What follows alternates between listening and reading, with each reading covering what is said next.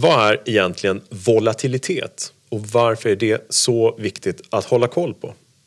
Och hur kan vi använda den här volatiliteten som den klassiska kristallkulan, alltså nästintill se in i framtiden? Mm. Och hur kan vi utnyttja rörelserna i marknaden på ett sådant sätt som vi kan tjäna pengar på, alltså hur det rör sig? Och tiden i allt det här, varför är tiden en viktig faktor? Och varför är den så starkt förknippad med volatiliteten? Ja, det här reder vi ut i dagens avsnitt.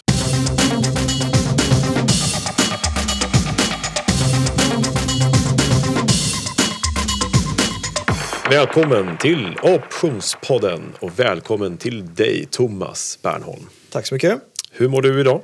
Tack bara bra, även idag. Och du själv? Det är inte illa, tack. Det är alltid inspirerande att spela in avsnitt om optioner och speciellt nu när det handlar om sådana saker som rörelse och tid och ja, volatilitet. Just det, jag håller med. Det är ett svårt ord. Ja, det är det, Det är faktiskt. Volatilitet. Det har vi varit med om några gånger. Jag har några kunder som har sagt sådär också. Ja. Votaliteten är ganska hög nu. Ja, Så men- det gäller att ha tungan rätt i munnen. Ja, men det är det. Volatilitet. Och det är, här börjar det bli lite oavsiktligt matematiskt. Det handlar om standardavvikelse och sådär. Oj då. Eh, ja, men man kanske ska säga det direkt att det är inte där man behöver lägga sina krafter på Nej. och öka kunskaperna rent matematiskt. Utan det här det är enklare än så. Men för den som vill så finns det ju mängder med eh, formler och matematiska grejer när det kommer till just volatilitet. Det gör det absolut. Vi skulle väl kunna utöka det avsnittet till flera, flera timmar om vi hade velat. Och någon hade orkat lyssna. Jag tror vi hade tappat väldigt många då. Ja. Men vi ska inte räkna då, eller hur? Utan Nej. vi nämner bara lite sånt. Så är det. Jag Men vi volatilitet då? Ja. Vad är det för något? Vad är det? Det är ju helt enkelt rörelser. Man tänker att det rör sig jättemycket upp och ner på en graf på en aktie eller på index. Då är det väldigt volatilt. Om det inte rör sig mycket alls i en aktie till exempel, som ligger still ganska mycket, ja, då är det inte särskilt volatilt. Det är låg volatilt. Och volla brukar man säga, eller hur? Dagligt tal. Ja, Hög volla. eller låg volla. Ja, det kommer vi nog eh, oavsiktligt säga ett par gånger här idag. Säkerligen. Vollan. Ja. Så att eh, det är helt enkelt volatilitet. Vi kommer ju eh, dra liksom eh, jag tänkte att jag ska dra alltså, specifikationerna vad det exakt är för någonting Mm. i de här termerna. Men innan dess, för att förklara närmare, så ska vi prata om faktiskt de här faktorerna som påverkar optionens premie. Och- Priset optionen alltså. Ja, och jag för mig att vi eh, nämnde möjligen i tidigare avsnitt att eh, redan i de här introavsnitten så att säga, nu är vi på lite högre nivå sådär, eh, att eh, premien, som man, alltså priset man betalar för en option, eh, redan där eh, så finns det väldigt mycket hemligheter i hur stor premien är. Size does matter, har jag för mig att jag sa. Och det är ju klart att om eh, option kostar 5, 7 eller 9 kronor till exempel och allt annat lika så finns det ju en anledning till det, att det är högre pris eller lägre pris. Just det. Så det döljer sig mycket hemligheter just där. Och därför ska vi bara kolla vad är det för faktorer som påverkar premien i övrigt. Och rätta mig om jag har fel, men det Mm. vi pratade om tidigare det var tidsvärde och realvärde. Det är de två grundläggande delarna, ja. Ja. precis. Och nu ska vi dissekera lite mer då helt enkelt. Ja, precis. Och av de självklara termerna. Så, ehm, till att börja med, det är ju sex faktorer som påverkar en optionspremie, priset helt enkelt. Och det är ju helt enkelt den underliggande aktien, eller indexet, var den står. Mm, priset sägs, ja, det säger sig självt, underliggande aktiens pris. Och lösenpriset i förhållande till det, självklart. Mm. Har vi ett realvärde i optionen eller inte? Som var en av de där två, då, tidsvärde och realvärde. Eh, hur lång löptiden är. Och ju längre löptid, desto mer sannolikt att vår option, köp eller säljoption, blir värd pengar. Vi har tiden på vår sida så att säga. Ju längre löptid, desto dyrare option. Så det är den tredje faktorn. Sen har vi en ränta under den här löptiden. Påverkar jättelite. Det är, och speciellt Speciellt nu kan man säga, va? När Ja, så låg. eh, just det. När vi spelar in det här idag så är det väldigt låg ränta, minusränta och sådär. Eh, men även om det är, om vi ska kalla det för normal ränta då, eh, med några procent plus i alla fall, så är det fortfarande väldigt lite påverkande på optionens premie. Vi har också en möjlig utdelning under vår löptid, eller hur? Och det påverkar optionspriset också, det tar vi i kommande avsnitt här. Och alla de här, det är fem stycken faktorer av sex. Men alla de, underliggande aktien och lösenpriset, löptiden, räntan, möjlig utdelning, det är, är sånt vi redan känner till. Det är redan kända fakta. Vi kan kolla upp det här ju. För stunden i alla fall, eller hur? Rådande Ja, aktiekurser. ja, ja. Men vi kan, ha, vi kan ha koll på det. Ja, liksom. Ja, vi precis. vet ju var aktien ligger. Vi vet Ja. Mm. hur lång löptiden är och så här. Just nu ja. ja. Så det är redan kända fakta. Däremot den sjätte faktorn då, volatiliteten som vi lägger till i alla de här faktorerna för att få så småningom ut ett optionspris. Det känner vi inte till någonting om. Därför att, varför säger jag så? Jo, optionspriset är ju ett pris som ska gälla för 30 dagar exempelvis fram in i tiden, alltså i framtiden. Och vi vet ju inte hur det ska röra sig in i framtiden. Så den här volatiliteten blir ju ett bedömningsvärde. Det är det enda värde som vi måste gissa oss till liksom i den här formen. Och därför är det självklart det mest påverkande och det mest eh, spännande att grotta oss in i. Därav det här avsnittet för att visa då hur vi kan använda det här och kunskaperna kring det här. Just det. Och sen som du sa, räntan är väldigt marginell inverkan på priset. Ja, mycket Medan marginell. en sån faktor som volatiliteten har en väldigt stor påverkan. Exakt. De är minst viktigast respektive mest viktiga faktorer. Så volatiliteten som vi anger i optionskontraktet så det kan man också översätta till ett så kallat förväntningsvärde i form av risk fram till dagen för förfall. Och det är ju alltid i framtiden optionen förfaller. Vi pratar inte om de som har förfallit, det är inte intressant. Nej, det känns tråkigt. Ja, halvtråkigt. Men eh, ja, med den lilla introduktionen ska vi då göra som så att vi tittar lite närmare på just volatiliteten. Vad säger du om det? Det låter som en bra idé. Då gör vi det. Ja, Kalle, jag tycker att det är jättekul att du tar upp just volatilitet. För men som du sa så är det viktigt när du värderar optioner. Ja. Och det här gör ju också att många, professionella i synnerhet, då, de Ja. sitter och handlar bara volatilitet i optioner. De struntar ju en del hur, det, om det går upp eller går ner. De verkligen Ja. tittar, hur är den här optionen värderad? Just det. Eh, Det är en traders vardag egentligen. Eh, Bryr sig inte om om börsen går upp eller ner, bryr sig om om volatiliteten går upp eller ner. Men du, vad är volatiliteten nu? Nu får du bena ut det här. Vi får göra det. Eh, till att börja med så är det en procentuell siffra som visar rörelsen i den underliggande aktien eller indexet helt Mm. enkelt. Och eh, det är helt enkelt som så, om vi leker att en option kostar 5 kronor, bara för att ta ett exempel, Ja. så visar volatilitetens siffra premiens förändring upp eller ner under ett år till 67% sannolikhet, det vill säga en standardavvikelse om man ska vara rent matematisk. Oj, behöver man kunna det där? Nej. Men det är för att förstå hur man har kommit fram till Ja. siffran som är en procent. Säg att det är 20 procents volatilitet som är typiskt normalvärde kan vi säga. Ja. Eh, och då visar de här 20 procenten att de här 5 kronorna vi ser på börsskärmen Ja. går upp eller ner med 20 procent. Upp eller ner med 20 procent till den här sannolikheten av 67 procent inom ett år. Okej.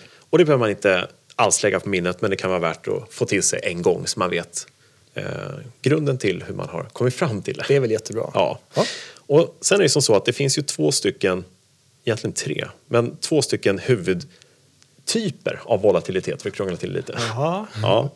Det finns ju faktiskt självklart, ja, men det är inte så svårt, en historisk volatilitet. Det som har varit. Exempelvis brukar man titta 30 dagar tillbaka i tiden i en aktie eller ett index. Och då kan vi se att det kanske har varit 20% volatilitet då. Att börsen har rört sig, ska vi säga normalt, eh, sista 30 dagarna. Och en vanlig eh, grej är att man använder de här 30 sista dagarna som en referens för att värdera kommande optioner 30 dagar in i framtiden. Och stoppa in den med alla former vi nyss har nämnt, de här eh, faktorerna för optionsvärdering, premiens värdering. Och så tar man historiskt ja, med 20 och så stoppar vi in dem i formen Black and Scholes som den heter. Och sen så utkommer ett nytt optionspris skarpt i marknaden. Och då går det ju då från historisk volatilitet in live och då kallar vi det för implicit volatilitet. Lite tråkiga uttryck och sådär men bra att känna till för de som är intresserade. Och vad visar då den här volen? Jo, om det nu rör sig jättemycket, blir högre volatilitet, ja, då är det ju sannolikt, eller mer sannolikt, att vårt optionspris eh, liksom blir fördelaktigt för oss, att vår option blir värd pengar oavsett köp eller säljoption, om det rör på sig mycket. Om vi äger optioner? Ja, och om det rör på sig jättelite, låg volatil marknad, då kommer ju sannolikheten minska för att vår option, köp eller säljoption, blir värd pengar. Eller hur? Eh, Det betyder ju att helt enkelt låg volatilitet, billigare optioner. Hög volatilitet, dyrare optioner. Och man kan se det lite grann som utbud och efterfrågan också. Definitivt. Jag menar, förväntar man sig stora rörelser, då är jag lite mer benägen att köpa optioner, kanske lite dyrare. Mm. Just det. Och likaså ska jag utfärda optioner, sälja optioner, så vill jag ha lite bättre betalt om det ska röra sig mycket. Ja, det är ju grundtanken så att säga. Eh, sen, eh, ja, man kan ju jämföra med sin hemförsäkring som man betalar.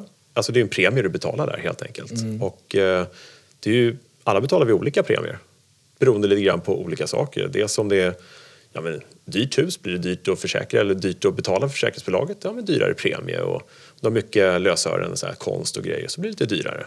Men även om du har ett hus som står mitt på ett fält och mår jättebra och sköts om hela tiden och jämför med ett hus som står direkt vid foten av en levande vulkan. Oj då, ja, det... Då är det högre volatilitet där. Då blir det förmodligen tro. dyrare premie för försäkringen. Ja. Så allting är exakt likadant i optionernas värld ju. Lite grann som sportbilar och vanliga hela bilar och Ja, ja, precis. ja men lite så. Så att eh, den sista grejen att, då kunna nämna för att använda sig av det här. Om vi vet att det har varit 20% historiskt, det kan vi ta reda på idag, det vet vi. Och sen så tänker vi så här, nej men nu tror vi att risken ska öka, det kommer något val i USA, eller England, Frankrike, eller Sverige eller Ryssland eller någonting som påverkar. Vi tror att risken ökar kommande 30 dagar. Mm, då kanske vi lägger in från de här 20 procenten som har varit och värderar nya optioner till 25 procents volatilitet. Det vill säga att de blir lite dyrare, premien blir lite högre, allt annat lika. Då kan vi faktiskt gå in i marknaden och läsa av det. Var värderar marknaden just nu? Då ser vi att de värderar just nu till 25 procent. Det är ju 5 procent upp Just det. i volatilitet. Och det är alltså dig en indikation på att det kommer bli större rörelser, att man förväntar sig rörelser? Marknaden tror på högre risk och att det är Marknaden tror helt enkelt att det ska bli större rörelse, ja, att det ska hända någonting. Och nu talar du lite grann ur en eh, traders perspektiv eller market maker, va? Mm. Eller man, så att man lägger in... Kanske lite mer så, men Ja. för den gemene investeraren så Ja. är det faktiskt en fantastiskt bra grej att ha koll på. För att det vi, det vi menar är skillnaden mellan den historiska och den som är live nu, den implicita volatiliteten. Det kallar vi för edge. Har varit 20% historiskt och är 25 nu live i marknaden, då har vi en edge på fem punkter. Och om man inte tror att det ska hända så mycket på 30 dagar, ja då kanske det är förmånligt att sälja. Göra en covered call, säljer en call för att det är lite dyrare just nu, 25% Och så tror man att det ska trenda tillbaka mot de här 20 som det har varit historiskt. Tror man däremot att det ska bli ännu mer turbulent, ja då kanske man ska passa på att köpa en säljoption som skydd. För den kanske blir ännu dyrare om det här sticker upp mot 30. Och så kan man börja tänka de här termerna. Och det är väldigt bra att hålla koll på allt annat lika, de här nivåerna, när man investerar. Eh, Även om man bara investerar i aktier faktiskt, så kan man ju se kanske som en indikation, var det är på väg i rörelsetermer, uppåt eller neråt eller ja, riskmässigt. Just det. Så det blir ju en fingervisning de här eh, i om det är dyra eller så kallade billiga optioner. I det här fallet så hade det ökat från 20 till 25 i volatilitetstermer. Ja, lite dyrare optioner än vad det varit sista 30 dagarna. Det är lite dyrare. Och hade det varit tvärtom så hade det blivit billigare. Så, att, mm. så det här är lite början. Det här är volatilitet och det är så här man tittar på det lite grann initialt helt enkelt. Ja, det finns ju flera sätt att använda de här kunskaperna om volatilitet naturligtvis. Eh, Vi ska inte gå igenom alla dem, det blir ett långt avsnitt om volatilitet. Minst sagt. Men eh, det är ju som så att nu när vi liksom har introducerat det här med implicit volatilitet Eh, och vi sa att 20% är en normal nivå, det är lite vedertaget sådär. Det finns ju faktiskt ett helt index att titta på för det här som heter VIX-index. Och det är eh, Chicago-börsen som har det. Och de har patent på det faktiskt, så att ingen annan får göra ett liknande index på sitt index. om jag förstått det rätt. Eh, men det visar ju helt enkelt var den här implicita volatiliteten ligger på S&P 500-aktierna. Och eftersom USA-börsen ändå påverkar vår börs så himla mycket så är det ett väldigt bra mått att gå in och titta på som ett komplement till sin analys i, sina, i sin portfölj helt enkelt.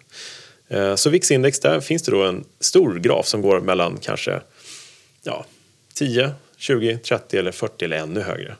Och då som en liten enkel indikation så är det som sagt 20 normalnivå, vi är redo att köpa aktier tycker marknaden.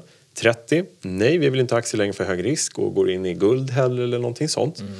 Och sen så går det över 40 på det indexet, ja, då är det panik liksom, då är det irrationell handel och ingenting som är bra. Så det kan man ta med sig. Och då kan man titta på det indexet och använda det där till en början, använda volatiliteten där och se hur risknivån ligger just idag, kommande investeringsperiod. Eh, Och som du indikerade här, korrelationen mellan eh, volatiliteten där borta och eh, i Sverige eller Norden är Mm. Ja. ganska hög. Så det, det är ganska bra att man kan Ja. kika på VIXen. Så är det. Och USA-börsen påverkar ju alla andra börser. Liksom. De är ju ganska stora sådär. Så det är inga konstigheter. Men om man går in till det här fundamentala, vad gör vi? Vi kan ta ett exempel här. För det vi gör när vi ska handla en aktie eller stoppa in pengar i en investering i vår portfölj i form av en aktie så tittar vi ju på ja, men kanske årsredovisningen fundamentalt, hur det ser ut. Eh, Vi tittar på kanske teknisk analys, många tittar på det. Eh, Det vi också kan titta på nu är i och med teknisk analys, alltså historiska rörelser. Och vi kan nu lägga till den historiska volatiliteten och räkna om det på det sättet. Och därefter kan vi då jämföra. Ja, men vad är risken då kommande typ 30 dagar eller 60 dagar? Eh, och jämföra den historiska volatiliteten återigen med den implicita. Det är mycket begreppssvängeri här med orden. Men vi, vi liksom jämför helt enkelt den historiska med kommande risken helt enkelt. Och då kan vi se om det är högre volatilitet eller lägre. Och då kan vi få en fingervisning om vad marknaden tror och tycker. Eh, det här handlar helt enkelt om att på ett sofistikerat sätt gissa så bra som möjligt vad som komma skall. Ingenting är säkert. Vi vet ju inte vad som händer imorgon. Men på det här sättet kan vi åtminstone gissa på ett bra sätt. Så är risken i underliggande aktien exempelvis förväntat högre eller lägre? Och då finns det ju ett antal bra exempel. Så jag tänkte jag skulle ta en liten anekdot från eh, handlarbordet på OM-börsen. Okej, Låt höra. Kan ha varit 1995 eller 96. Mm. Då var det så här. Eh, jag tror att det här var Hennes Mauritz. Och det är väl två, tre splittar sen i Hennes Mauritz kan jag tänka mig. Aktien var dyr. Den stod väl i 700 någonting. Det var eh, alltså negativt momentum. Det kan ha varit allt från vinsthemtagningar till att eh, lite för höga förväntningar och sådär. Så att, eh, det, ja, det var dåligt momentum. Det var nedtryckt, Så-. Ja, det var det. Och det kryddades med någon sorts, jag tror det var vinstvarning. Eller någon sorts eh, ordentligt dåliga nyheter. Så när aktien trycktes ner från 700 nivån ner till 500. Oj. Under mycket livlig handel, klart mest omsatta aktien. Från att det klättrat upp så hände någonting, jag kommer inte ihåg faktiskt vad det var. Men det gjorde den, det var det som hände. Ehm, och då stod aktien sig 500 kronor prick. Då kom det in en kund som ringde in och ville då köpa calls i Hennes Mauritz i tron på att det här kommer rekulera uppåt. Det är för nedtryckt liksom. Mm. Så han köper en så kallad at the money call, alltså en, en 500 call helt enkelt. Och den kostar honom tror jag, 32 kronor, liksom. ganska dyr option faktiskt. Och det som hände var dagen efter, det var att han fick helt rätt. Det rekylerar alltså. Det rekylerade rakt upp, eller mycket upp i alla fall. Ja. Flera procent. Och jag tror att eh, aktien stängde väl 520 den dagen. Så det var åtminstone 4 procent uppåt då. Men han ringer in igen och tror på den här hävstångseffekten rakt upp. Och det är dagen efter. Och ville få sin vinst liksom i sin option. Men det fick han inte. Och varför då? Jo, dag ett helt enkelt. Aktien stod då i 500, nedtryckt, livlig handel, eh, allting går ner och eh, allt annat lika så var volatiliteten här då, som man kan tänka sig, ganska hög. För vad händer när en aktie går ner? Vi mår inte bra då. Och vad händer med risken? Vad tror vi om risken i aktien när den går neråt? Den ökar ju förstås. Och det som händer är att marknaden värderar ju upp risken, det vill säga volatiliteten i optionskontrakten Exakt. som förfaller om 20-30 dagar. I det här fallet kan vi säga att det var 30 dagar och volatiliteten var 55 procent, det är väldigt högt. Och därmed ett teoretiskt pris i den här optionen på ja, men 32 kronor där den handlade kan vi säga. Dagen efter så gick aktien som sagt upp till 520. Det har gått en enda dag, inte mycket skillnad där. Allt annat var precis samma sak. Men vad hände nu? Man märker att det var inte så farligt. Aktien rekylerar upp ganska kraftigt. Tron på risken i aktien den reduceras ju ganska kraftigt. Man tror att det är inte så farligt.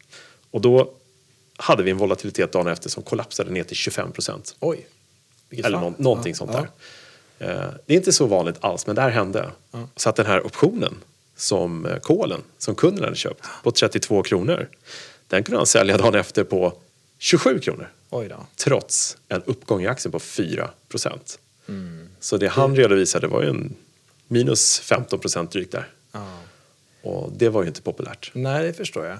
Då fick man förklara det här med volatilitet, kommer jag ihåg. Just det. Eh, Jag tror i och för sig att det, det gick bra så småningom och aktien gick upp ännu mer och så vidare. Men som ett exempel så kan man bli lurad av eh, volatiliteten på det här sättet. Mm. Eh, om det nu ja, rör på sig ordentligt. Ja. Så att säga. Nej, men du belyser verkligen någonting Mm. jätteviktigt där. Och sen också en annan sak som du tog upp tycker jag som vi ska poängtera ordentligt. Det är just det att när en aktiekurs eller index faller Ja, då tenderar implicita volatiliteten att öka. just så. Och går det upp mycket Mm. Så är det omvända. Då brukar vollan, implicita volatiliteten, eh, packa ihop lite grann. Precis som du sa här också. Den sjunker, Den ja. följer ju rejält i det här Ja. fallet. Och det är ju logiskt. Om det går ner blir vi oroliga för att det ska gå ner jättemycket och förlora pengar.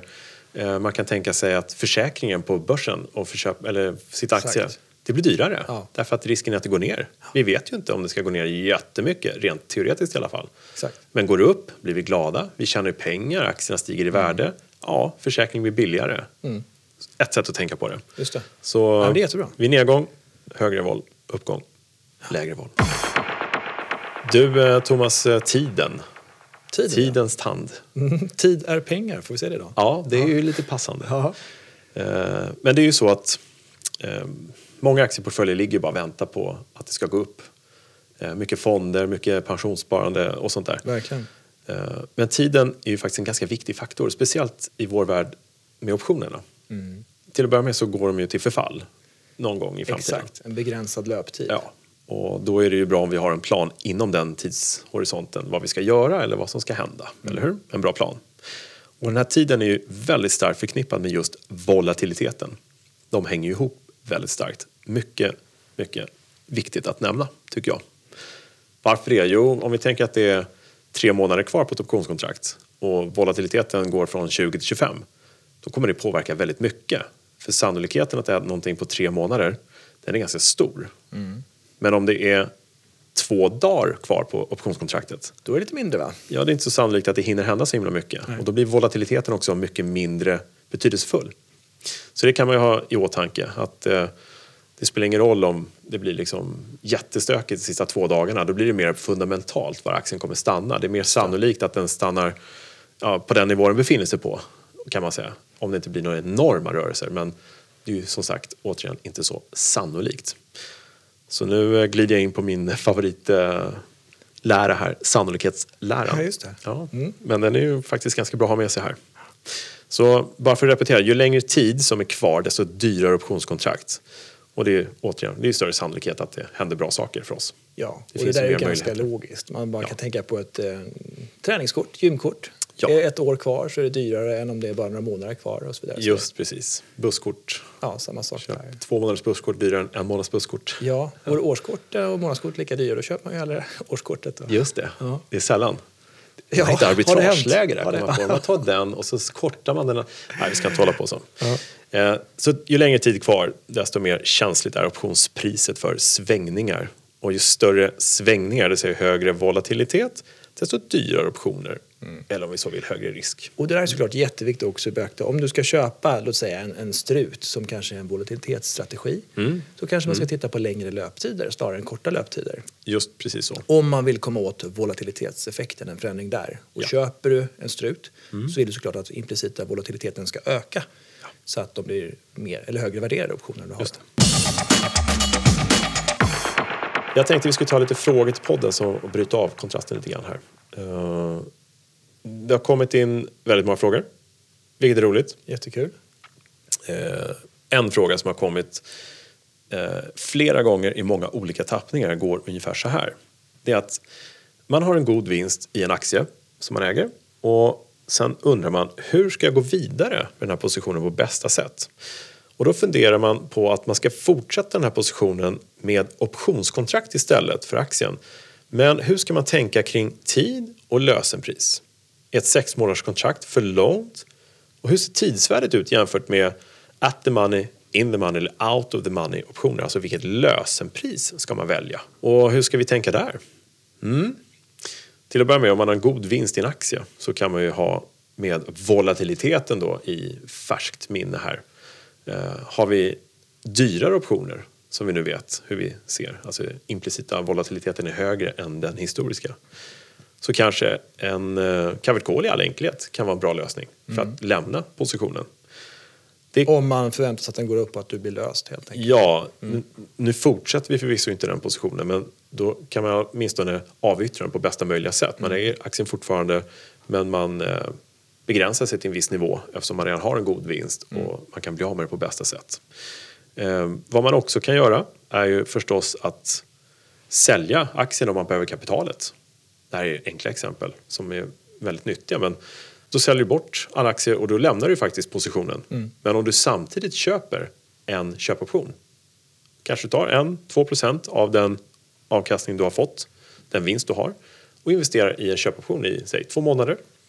Eh, Då har du ju fortfarande samma position kvar fast den stora delen av vinsten hemtagen till annat. Och återigen, så om du ser att kommande investeringsperiod har lägre volatilitet så är det ju eh, kanske ett bra alternativ. För då kan man se det som att det är billigare optioner, allt annat lika. Eh, lösenpriser. Det är ju kanske en bra idé att ta eh, när det gäller säljoptioner. Lite grann på nedsidan om man köper en protective put till exempel. De kostar lite mindre och eh, det kan oftast vara så att man kan acceptera någon procent ner ifall vill sig illa gå ner dit. Det är precis vad man själv känner för, vad man tycker är bra.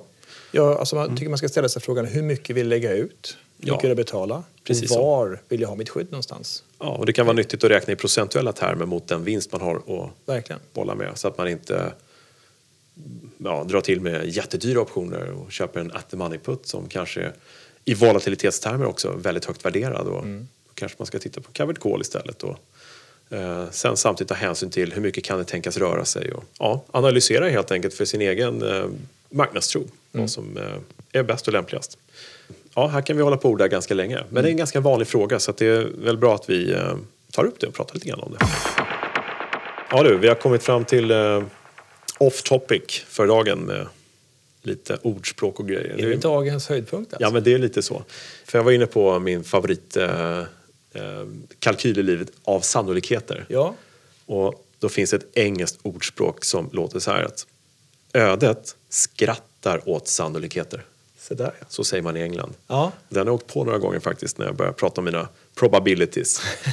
Ja, ödet här- skrattar åt sannolikheter och så är det ju faktiskt. Var inte det lite ledsamt, Kalle? Du älskade ju sannolikheter. Och ödet skrattar åt Mm. Ja, sannolikheter. så ödet är inte alltid överens. Nej, jag förstår det. Det måste vara... Men, men eh, det var då en Black Swan kom in i bilden. Ah, ja. och, lite så här, man vet inte vad som händer imorgon faktiskt. Nej, och när det händer då skrattar ödet åt oss. Men vi måste ju ändå säga, större delen av tiden så är sannolikheten på vår sida. Eller hur? Ja. Per definition. Men det finns ju en, eh, ja, det här är, det är ett citat, jag måste ta det också. Det är en italiensk diktare från 1400-talet som heter Luigi Pulci. Sånt där tycker vi om. Ja. Ja. Och vad sa han? Han sa så här. Den som söker, han finner. Den som sover, han drömmer. Ja. Ja. Bra. Och det ligger mycket i det där. Därför att eh, ja, man drömmer så det är trevligt. Men om man är aktiv och lär sig saker och ting och försöker liksom göra det bästa av situationer och se till att ha de bästa möjligheterna och skapa sig de främsta, bästa sannolikheterna för ett bra resultat kan göra verklighet av sina drömmar. Det är då du går framåt och utvecklas. Just precis. Det fick mig att tänka på ett eh, citat. If you are not better today than yesterday you are simply wasting your time. Oj, vad mycket tid jag har wasted. ja, precis. Ja. Jag får medge att det har jag också gjort. Ja. ja, men det ligger mycket i det. Det handlar om att utveckla sig själv varje dag. Ja. Och ja, försöka bli lite bättre. nytt. Ja, men det är det ju. Man kanske inte behöver göra det varje, varje dag. Nej, det är sant. Inte varje Man får inte vara för hård Jo, det behöver vi, säger vi. Nej, man får inte vara för hård för sig själv. Men, men det, det där är kloka ord, helt klart. Mhm. Ja, Jaha, är det dags att runda av nu eller? eh, det är dags att runda av. Faktiskt. Kan du säga någonting om nästa avsnitt? Ja, jag kan säga att de här eh, ja, eh, kunskaperna börjar ta slut, jag på att säga. Det är inte riktigt så. Men vi har ju kvar lite nyckeltal. De så kallade grekerna ska vi prata om. Just vi ska det. prata om utdelningar och lite sånt där. Smått och gott.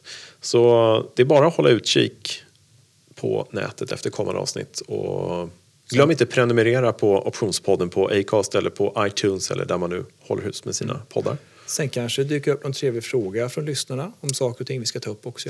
Det, det kommer det göra, Ja. det har redan gjort. Det finns många frågor så vi kommer ta med det. Och Utmärkt. glöm inte heller att ge feedback vad ni tycker om det här. Är det för krångligt? Är det för, pratar vi för mycket strunt? Är det för mycket bla bla? Eller är det bra?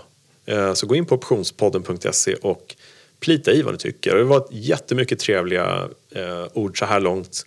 Uppskattande ord om ja, men intressant. Men roligt. Ja, lite svårt kanske emellanåt men det är accepterat, det är så det ska vara om man är helt ny. Och då finns det ju möjlighet att gå tillbaka och lyssna på avsnitt flera gånger och det är lite tanken sådär. Mm. Eftersom det är, vi har gett oss i kast med någonting hyfsat avancerat att göra en podd av. Men det känns som det finns glädje kring att vi gör det så det är bra. Jättebra. Så glöm inte feedback till podden och eh, lyssnarnas ord är i vår lag. Och ställ frågor om optioner ska vi försöka besvara dem. Eh, bara hålla sig uppdaterad. Och det kommer förmodligen vara ett av de bättre investeringsbesluten du någonsin kommer ta. Eller hur? Det låter jättebra. Nej, bra, bra Thomas, tack för idag. Tack. Vi hörs snart igen. Gör vi. vi hörs. Hej. Hej.